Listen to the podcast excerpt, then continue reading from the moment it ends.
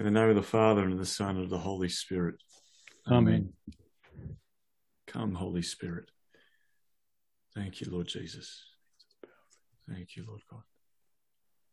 Holy Father, thank you for this day, for those who've been able to walk alongside this day. Thank you, Lord God, for your love, for calling us to you. We offer you this time, Lord God. We pray, Father, that through our conversation we would both help each other and help those who are listening. We pray, Lord God, that you would please, we, we give you permission to continue to heal us, please, to wash us clean, to purify us, to grow in us a, a steadfast love. Uh, if anything, a love for love. Pray, Father, that you would bless us with the words to speak. We pray this in your name, Lord Jesus. Amen. Amen. Amen. Please bless Marty. Hmm. Amen.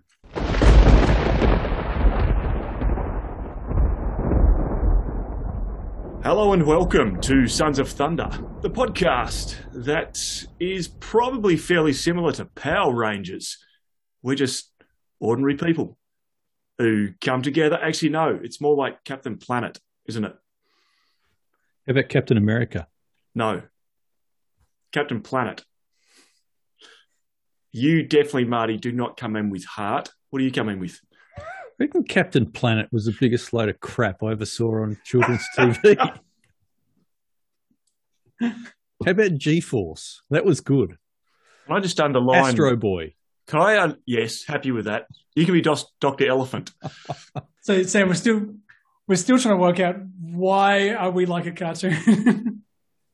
you haven't quite explained the, the reference. Or is it or, ordinary people who combine their powers? Oh, like powers, Voltron. and from that, like Voltron. I was going to say that originally, and I thought I don't know if everyone, if our whole audience will understand So you that reference. with Captain But Planet. yes.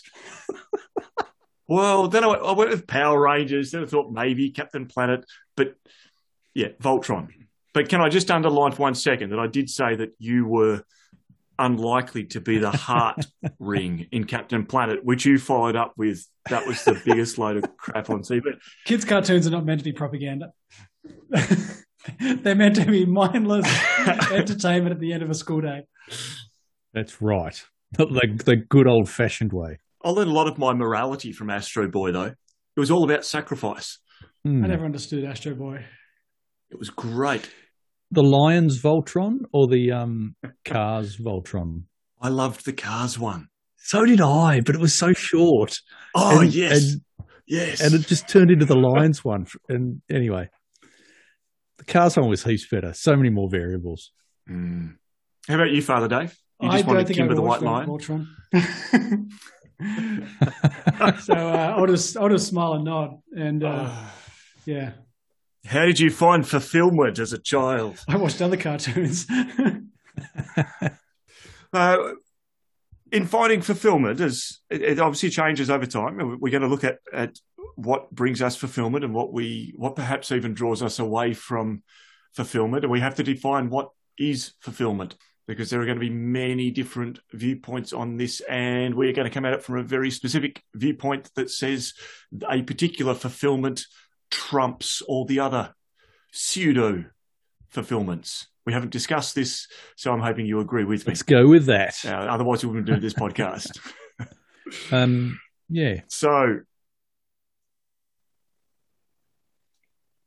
So I gave you space there to continue your sentence, but I was I was just trying to I was just trying to chime in. I was trying to help you out, but I couldn't. thanks. Uh, I think it's very important for us to to actually stand back and, and think about the why. Now, I just I actually have just come from a meeting with someone we did a, a podcast with last season, being Mario Borg. Uh, I think we titled him the Kingpin Of youth ministry. of youth ministry. So we're actually talking about youth ministry. And there was something that he said in the meeting, which was the word why. He'd been asked to do something that on the outside, from the, from the outside, might look like a great thing to get involved with with youth ministry. And his response to the the people who'd asked him was, "Why?" I said, "Oh, because it'll be you know really good to get everyone together." Why? And he kept asking that question, and in the end, they found it very difficult to answer the question. It is very easy for us to go through life with goals, with ambitions in life, what we are aiming for, what we are working for, what we believe will bring us fulfillment in life. And yet, if we keep doing the why question, it can fall apart, or we come to answers that are maybe not as uh, solid as we'd like them to be. Mm. Uh, again, to, ref- to reference a previous podcast, we find that there might be a few fig leaves thrown in. It's actually a bit of a business principle they talk about of asking the five whys. That Yeah, we use that on um, incident uh, investigations. Yeah. okay, oh, but I like we, What are Well, they? you- the the context I've heard it of is is in terms of like what you're saying, Sam. Like if if an idea comes up or a proposal is put forward, you ask why five times, Yeah. and just keep digging in. if you can't answer all the whys, then you realize that it's probably not worth doing. But in terms of life, Hmm. I think that's actually kind of a good principle as well, because often we're just I- jumping in and doing something. I- this is my chance to interrupt instead of me getting interrupted all the time. Uh, yeah, we, we, so often You've we, really we, come we a long jump in way. and just do something. he's he's grown up a lot, hasn't he? We make decisions in life which we assume are a good idea, but we're not actually Hmm. questioning it. Yep, all the time. Mm. Now, I assume that saying why and then you answer it, yeah, cause, and you say, yeah, but why? Yeah, cause, doesn't suffice. that I'm, I'm assuming that you need to give a sufficient answer to the why and then you ask why to Yes. Correct. that Yes. answer, correct? Yes. So, why are we doing this podcast? Oh, come on, you're supposed to give it an answer at least straight away. We're just we're just allowing for some dramatic gonna- effect Cause there. Because you told us to. I think it was your fault.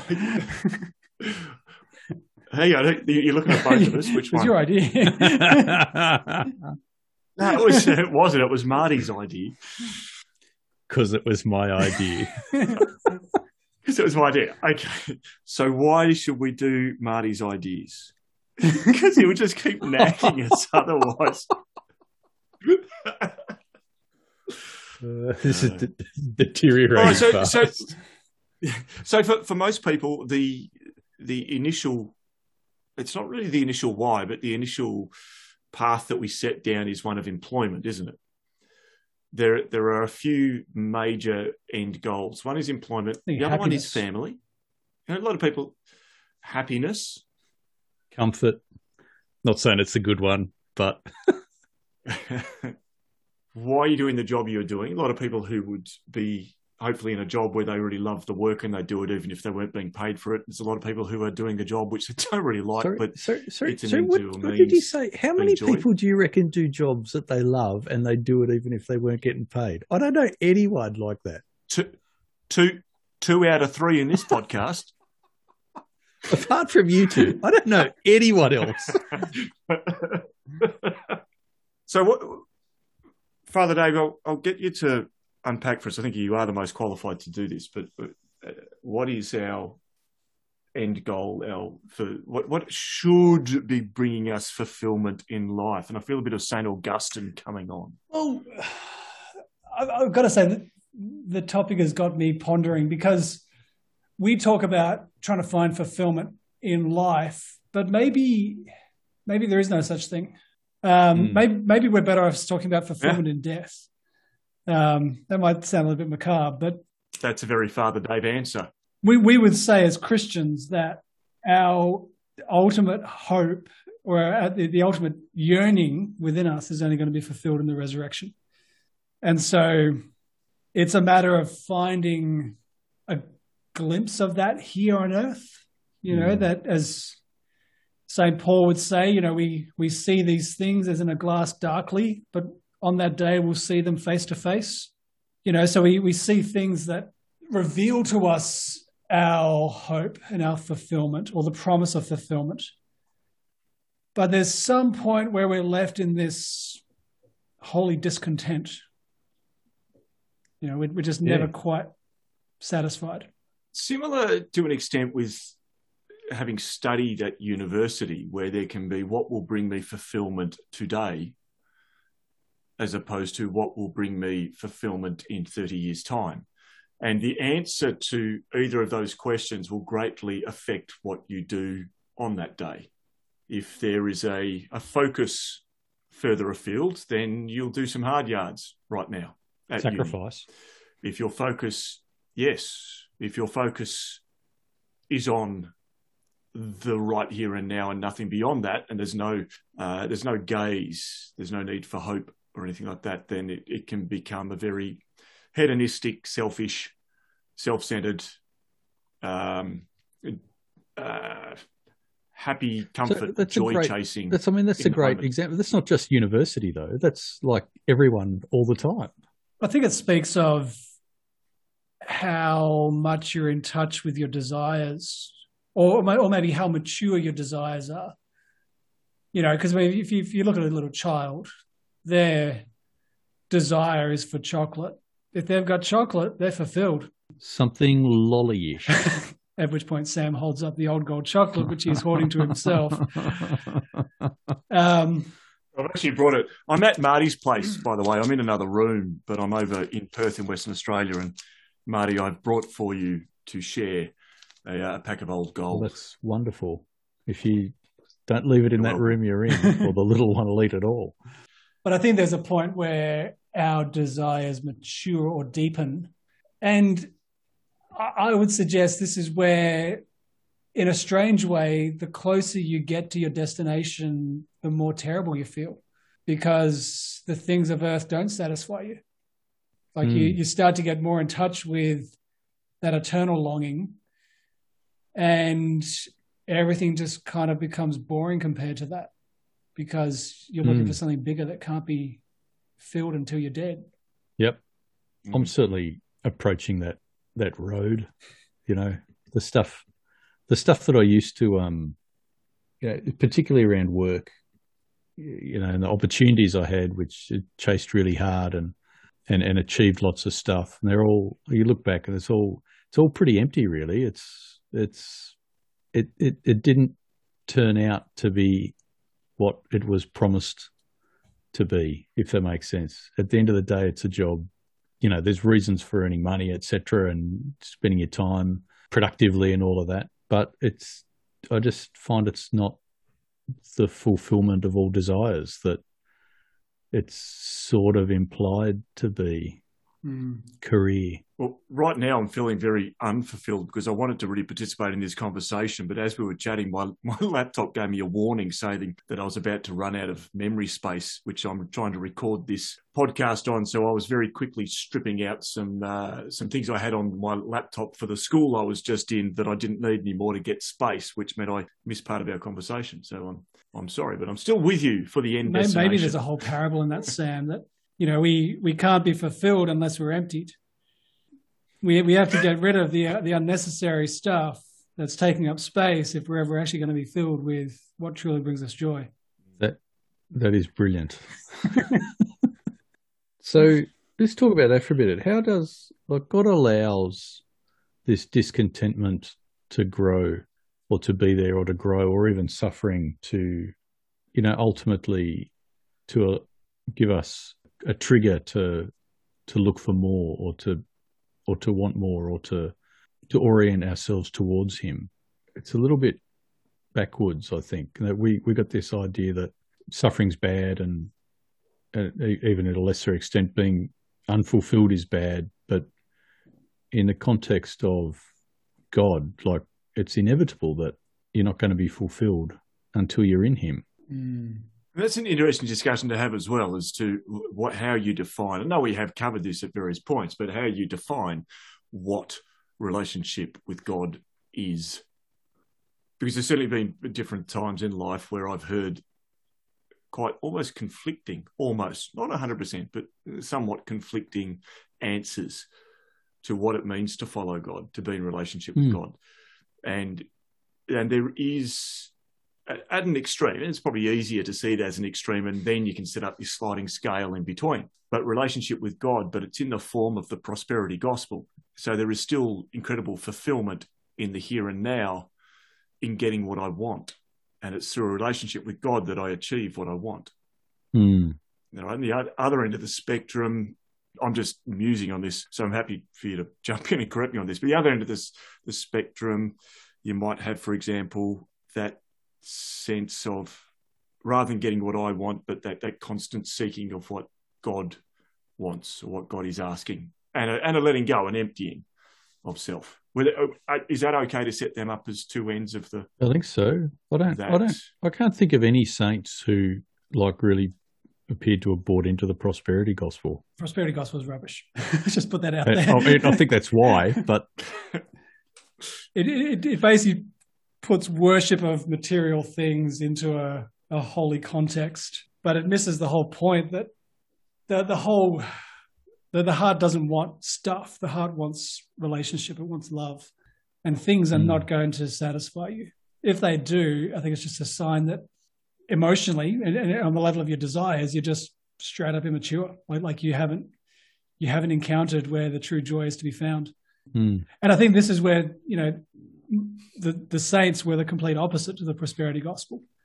You know, they were running on this idea that all I want is Christ, and even if everything else gets stripped away from me, as long as I have mm. Christ, I'm happy. And I think that that's the thing which we we don't talk about it enough, and I, and I think we we almost feel a bit embarrassed by the extreme language they use. You know, when, when St. Francis tells that story of perfect joy, it was one of his mm. brothers, brother Leo, maybe, he was telling the story to, trying to ask him, what, what does perfect joy look like? And he says, you know, if, if every person in Europe became a Franciscan, that would not be perfect joy. If, if every Franciscan became elevated to bishop so they could influence the future of the church, that would not be perfect joy. And he goes on with a few other examples of, you know, power and success and and then finally, when this brother says, "Well, what what does perfect joy really look like?" and he says, "Well, it's it's when you've been walking all day in the, in the cold and the frost and the snow, and you finally come back to one of your your friaries, and you call out saying, "Here I am. I'm one of your brothers," and they insult you and tell you to go away, and you come back again and say, "No, no, really, I'm I'm, I'm one of you," and they they believe that instead you're a a thief and they come out and beat you and throw you into the mud and tell you to never come back again. And he says, you know, that's perfect joy. um, wow. Has had had Saint Francis of Assisi lost the plot? Well, no. maybe you know, maybe. he, I, I think he discovered something of the fact that if you've got Christ, nothing else matters. Because in that moment, yeah. you've got nothing yeah. else to hold on to. Mm. And so, in a sense, the except the having everything stripped matters. of you becomes the greatest blessing because mm. it's emptying you of anything which is stopping you from being filled with Christ. So, mm. and that was really the whole idea of poverty was I want to have less. I want to, you know, have nothing filling my heart so that the only thing would be Christ. So yeah, it yeah. was it was a completely different image to prosperity gospel. And we have a, a there's a definition within society that's pretty well accepted regarding love that love is a what makes me feel good, as opposed to love being a, a sacrifice at that level. Now, I, and I'm going to hold the old gold up again, the uh, the dark chocolate block that I have sitting here, Ooh, caramel Santas. So after this, mm, for for after the podcast, but uh, there's a great joy that comes from really good food, or in this case, sweet. It is good chocolate. That one but we can keep filling ourselves up with all these things. But that sense of by by entering into that denial of self, of fasting, etc., that we are training. We're training in small things in order to grow in bigger things. Because love is sacrifice. We we can learn to sacrifice, to exercise that spiritual muscle in so many everyday areas in order to better love the one thing that does matter. Mm. But it only makes sense if we know what the end goal is. So, what's God's plan for people? coming back to this this whole thing of what is love Baby, don't hurt every me. time. No more. I've, I've never done a talk where I've said that without people breaking in and singing that. but yeah, so so like you say, people would define love as being, you know, I I know I'm loved because I feel it. There's something about the journey where we've got to presume that we don't know what love is, and we've almost got to have this sort of, almost like this sort of agnostic position of saying, okay, I'm I'm on discovery. I'm trying to discover what love actually is. Um, I want to know what love is. because there's going to come a point where you are convinced that you are not experiencing any love, and yet Mm. you've actually arrived at your destination.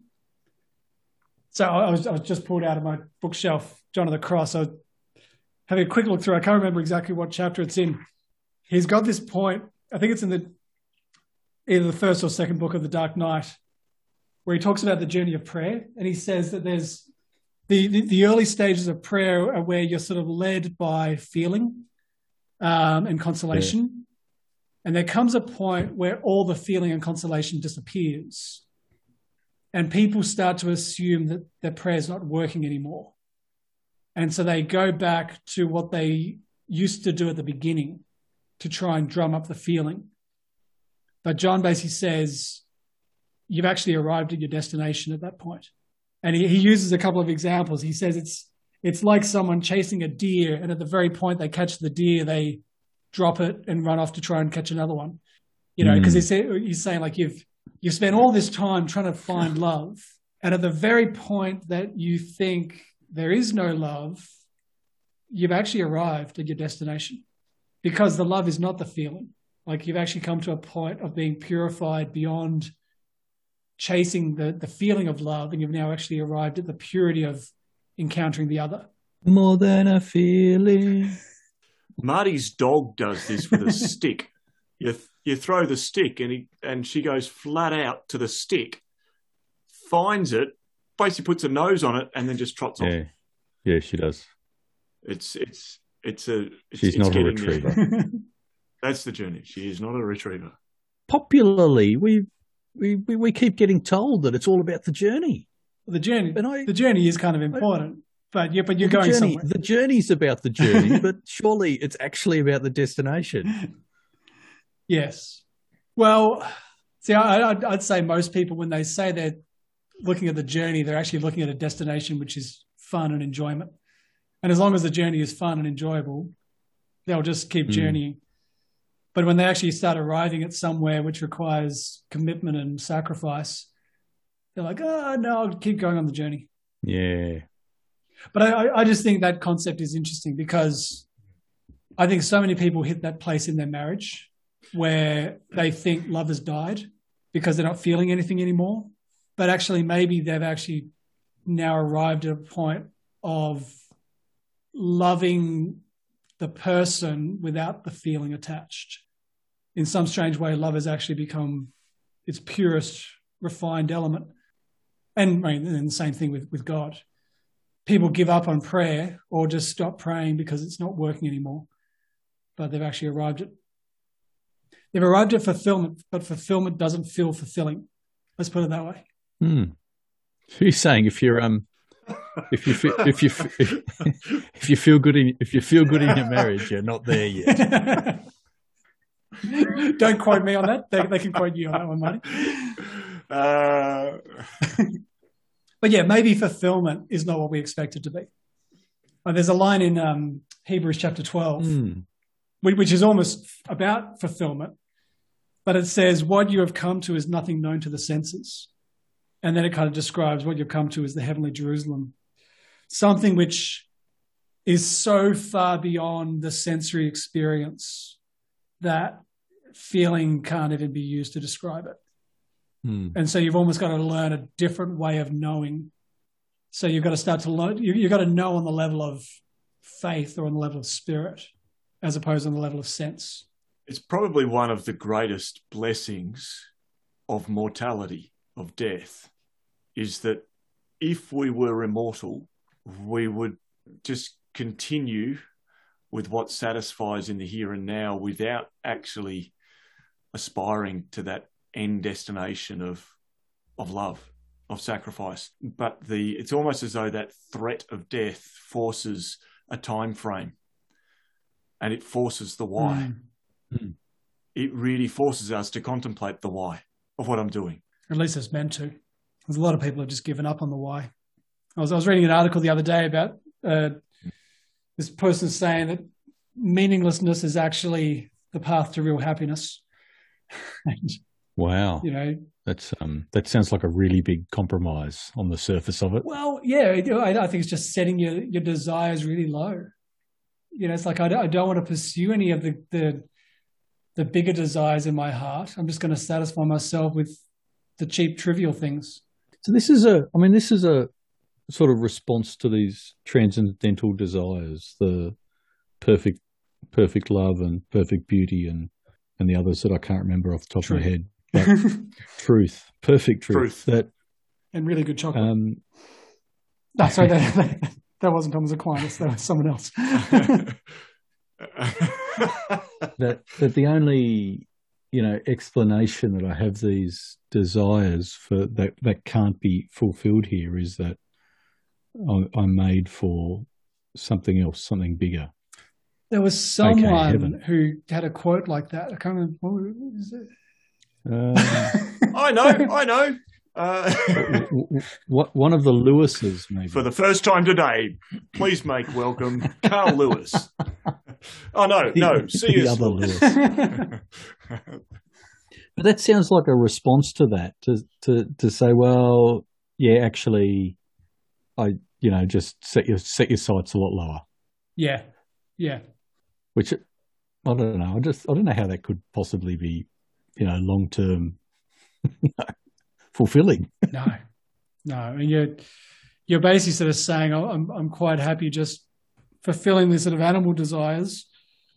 Um, but yeah, nothing bigger. Mm. Who was it? So I'm just being reminded. One of the saints had a, a quote about the paradox of love was it the more you empty yourself, the more fulfilled you become? Mm. Who was that? Was that Mother? Was that Saint Teresa of, Teresa of Calcutta? Possibly, but it's, it's, very similar to what Jesus was saying with um, this is Luke chapter six. Is it like the, the, measure you give will be the measure you receive, pressed down and running over? So it's like mm. the more you pour yourself out, the more He's going to fill you. So I remember hearing a sort of explanation from some Dominicans maybe, but talking about heaven, that every everyone in heaven is perfectly full, but part of like your life on earth is is determining how big your capacity is. So if you imagine everyone in heaven is a is a vessel that's completely full to the brim, and you know, I I, I might be a thimble, and Mother Teresa's like a swimming pool and, and Mary's like an ocean. But if you're there, you're perfectly happy. But mm. Your capacity for happiness depends on how how much you allow the Lord to um, build your capacity in, in in this life. That was uh, Therese Lisieux used that image. Okay, Carmelite. Okay. mm. But yeah. So how do you get there? I was going to say it, it is interesting to, to, note that that this is a uh, certainly appears to be part of the explanation of heaven is that there will be those that there is a measure that there there will be those who will be serving others but will be so just just so happy to be on almost like you're just so happy to be on the team i'd be happy to be on the team serving others yeah you're serving lunch to saint therese of lisieux and saint Ignatius of Antioch and Saint Polycarp. Mm. As long as I get to sit with them afterwards and ask them a few questions. so, I think um, I just want to talk about sin a little bit.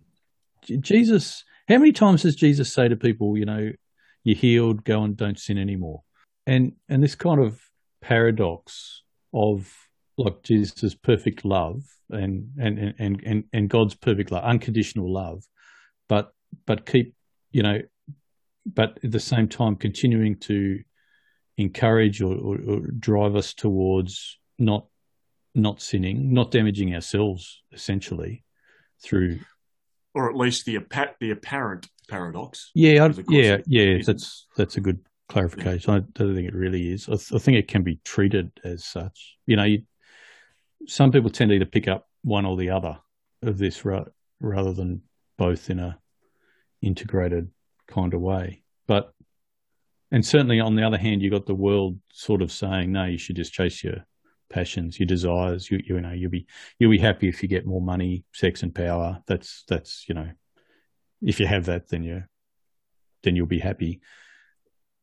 And I suppose I, I suppose many people buy into that for a period. I'm not sure that anyone can continue buying into that like for their entire lives.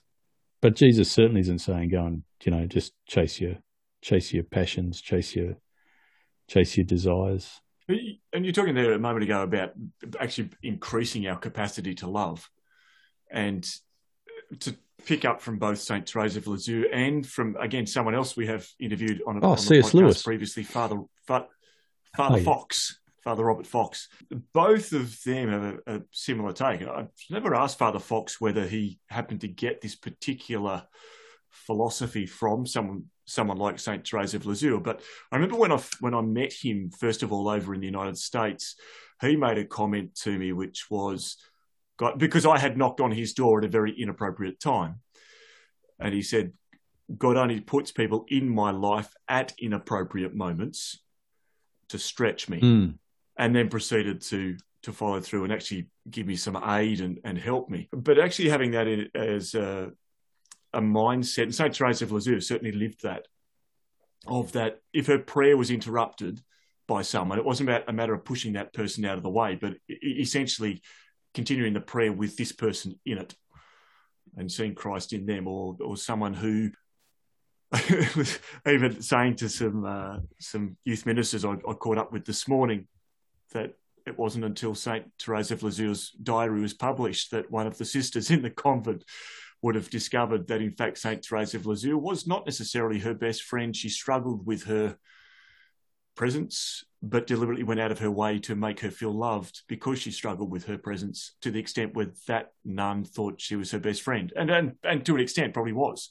But um, setting that challenge, actually having that as a distinct decision so what that, that sort of I, I want to be yeah, what that says to me is that God's God's plan for you is bigger than your plan for you or my plan for me. You know, his perspective is bigger, his his uh the horizon he's looking at is bigger and the end game is is bigger. And you see that I mean I see that a bit with my kids, you know, trying to help them help them grow up in that. And and and you end up doing a bit of this that to the extent that each of them in their different ways is capable of being extended you you know you want to try and give them the opportunity to to grow which is at a different rate for because they're all different at different times in their lives and all of this. But in a way the you know the worst thing you could do is say no no you're fine. You're you know a child with child you know, desires, just keep doing that. You know, it would be really dumb. but as adults, we, we, we sort of absolutely fall into that. I just, in terms of being stretched, I remember a time a few years ago reading about the Carthusians who, amongst other things, break sleep every night to go to, I don't, I don't know when it is, midnight prayer or 3 a.m. prayer or something. And I just when I read this, I said that is so ridiculous. That like, I mean, hats off to them, but there is no way I could I could do that. Right? There's like zero zero chance.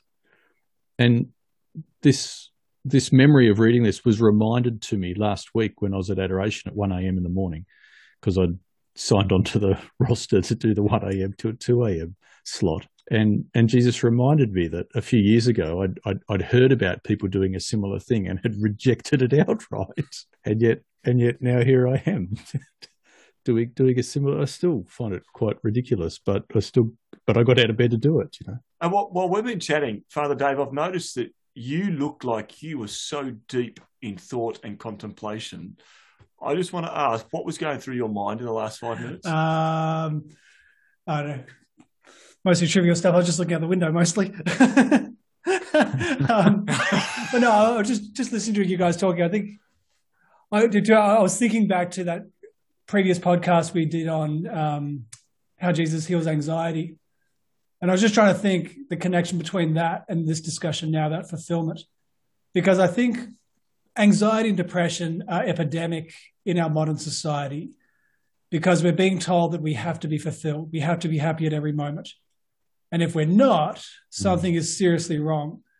And I think even a lot of a lot of religious people can fall into that trap, even on a spiritual level, because we think you know, we, we talk about how Jesus wants to fulfill you. You know, he, he, wants you to be filled with love and prayer, and most people don't experience that. Um, but I was thinking when you're talking about this idea of being stretched, maybe that is actually the thing we need to be talking about more you know that mm. like that, that passage from luke chapter 6 you know that the measure you give will be the measure you receive. And it's like jesus is saying don't think about yourselves. Like like you, you almost need to have this good healthy self-knowledge to say okay there are these genuine desires in my life which haven't been fulfilled and maybe i do need to grieve that. But if i wallow in that I'm just going to end up getting more and more depressed and more defensive and more reluctant to give. Whereas maybe the remedy is to actually pour yourself out more and say, well, okay, if I hmm. have lost all of this, then why don't I just go and lose everything? And, you know, hmm. really give myself to love others. I don't know. Yeah, that was just my pondering. I, oh, that's a, that's that's the quote I was thinking of. I've just realised that it was, and it is uh, Saint Teresa of Calcutta. The the paradox she has discovered is that if you if you love until it hurts, then there is nothing left yeah, love. No, there's there's no more hurt, but only love. There's yeah. there's no more hurt, but only love. Yeah. That's it. Yeah, yeah. mm. So that's a. Um, I'm just thinking, you know, you, you get to that point where where you have and you've you've you've given so much and and then you go lord just i just take take it all. Like there's this little bit that i'm holding on to left it's not really much anymore and like i don't really you know just have have it all. Have all of me. Suddenly you could be the heart one in captain planet. I won't, I won't take that as an insult. So i think we've established that fulfillment is uh, a bit of a paradox. You can pursue mm. fulfillment knowing that you're not actually going to achieve it here on earth. And the way to find it is by not seeking it, but try trying to give it away. Right. QED. Here endeth the lesson. well, here beginneth the confusion. I, I rest my case. What? Uh, why? And I got four of them. Why? Because your your ultimate joy is in Christ, and you wanted to empty the vessel of your heart so that you can have only Him. And why is my ultimate because joy he is in the Christ? way, the truth, and the life. That'll do. I'll hold the other two. I win.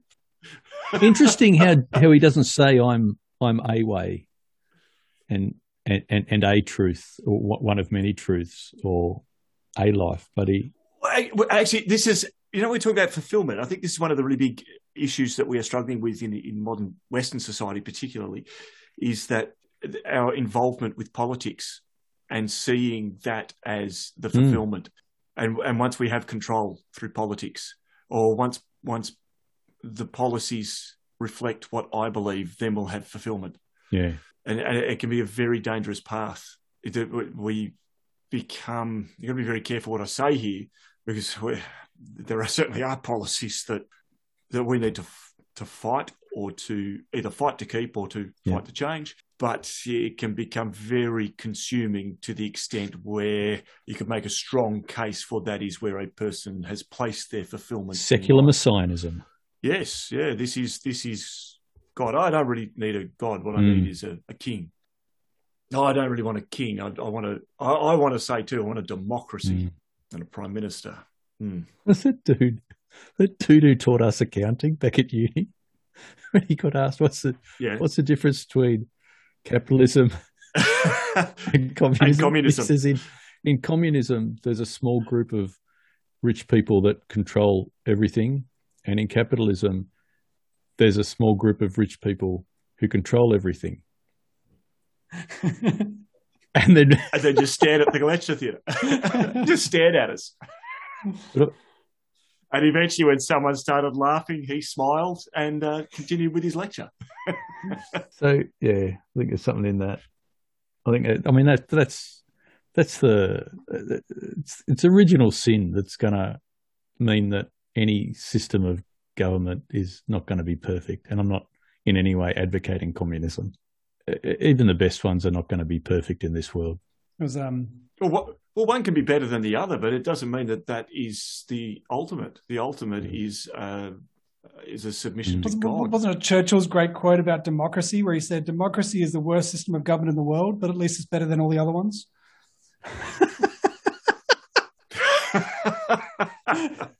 he had such a way with words. Now, just just getting back to this uh, contradiction of fulfillment, can I read to you a little bit of John of the Cross? Because this this probably this probably sums up Please. uh, the confusion that many people are probably feeling here. This is Yours is better because I'm in Marty's younger daughter's bedroom. That's where he has set me up. She's at school. And the book next to me is uh, The Babysitter's Club. you can do a reading So that you- next. Um, Yeah, read. Yours. Let's go with John of the Cross. This is just Okay, let's one of John's great summaries about how to find fulfillment in the spiritual life. He basically says to reach satisfaction in all, desire its possession in nothing. To come to, to possess all, desire the possession of nothing. To arrive at being all, desire to be nothing. To come to the knowledge of all, desire the knowledge of nothing. To come to the pleasure you have not, you must go by a way in which you enjoy not. To come to the knowledge you have not, you must go by a way in which you know not. Anyway, he keeps on going on and on and on. But it's a What's that last one again? uh, about have if, not. If, if you want to What does he mean come by to that? the knowledge that you have not, you need to go by a way in which you know not. I mean, you'd have to go deeply into John of the Cross to understand what he's meaning by all this, but he's he's sort of recognizing that there's a certain point in which you can pursue something and get close to the end goal, but then there's almost a point where you tip over. a the second half of the journey makes no sense because to keep getting closer to your end goal, you've almost got to walk away walk away from it. So you might begin life with a clear idea of what fulfillment's going to look like. But maybe you hit middle age where nothing makes sense anymore and you realize that actually my fulfillment my fulfillment's not going to be coming having stuff, it's going to come from giving stuff away. Or it's not Mm. going to come from having pleasure and comfort. It's about having almost less pleasure and less pleasure and comfort. So yeah, I think that's sort of this paradox that you as you get closer to it, you've almost got to do the opposite to what you started off with, if that Mm. makes any sense at all. Sort of. Well, if you if we if we aim in life even with something great like to be a saint in heaven but our aim in life is to be a, a saint in heaven who is celebrated and lauded and prayed to then the path to that would be one of sacrifice complete self-giving perhaps And not- martyrdom but martyrdom And, in and not day. caring about being celebrated at all. like you Mm. you've almost got to Yes. abandon that desire to achieve it. Mm. Yeah, great example. There's a, a, I won't say the person's name, but a famous pop singer who in an interview said, I'm actually the most humble person I know. Maybe. Let's pray. In the name of the Father, and Son, and the Holy Spirit. Amen. Uh, thank you, Lord. Thank you for bringing us together. So ask your blessing on us and our families and our listeners. We ask that you would come into our hearts and expand our hearts and give us the capacity to love more. And that you would expand us and fill us with yourself. Amen. Lord, we pray you pour out your blessing on us and upon all those who are listening. Father, Son, and the Holy Spirit. Amen. Amen. Amen. Our Lady, Queen of Peace. Pray for us.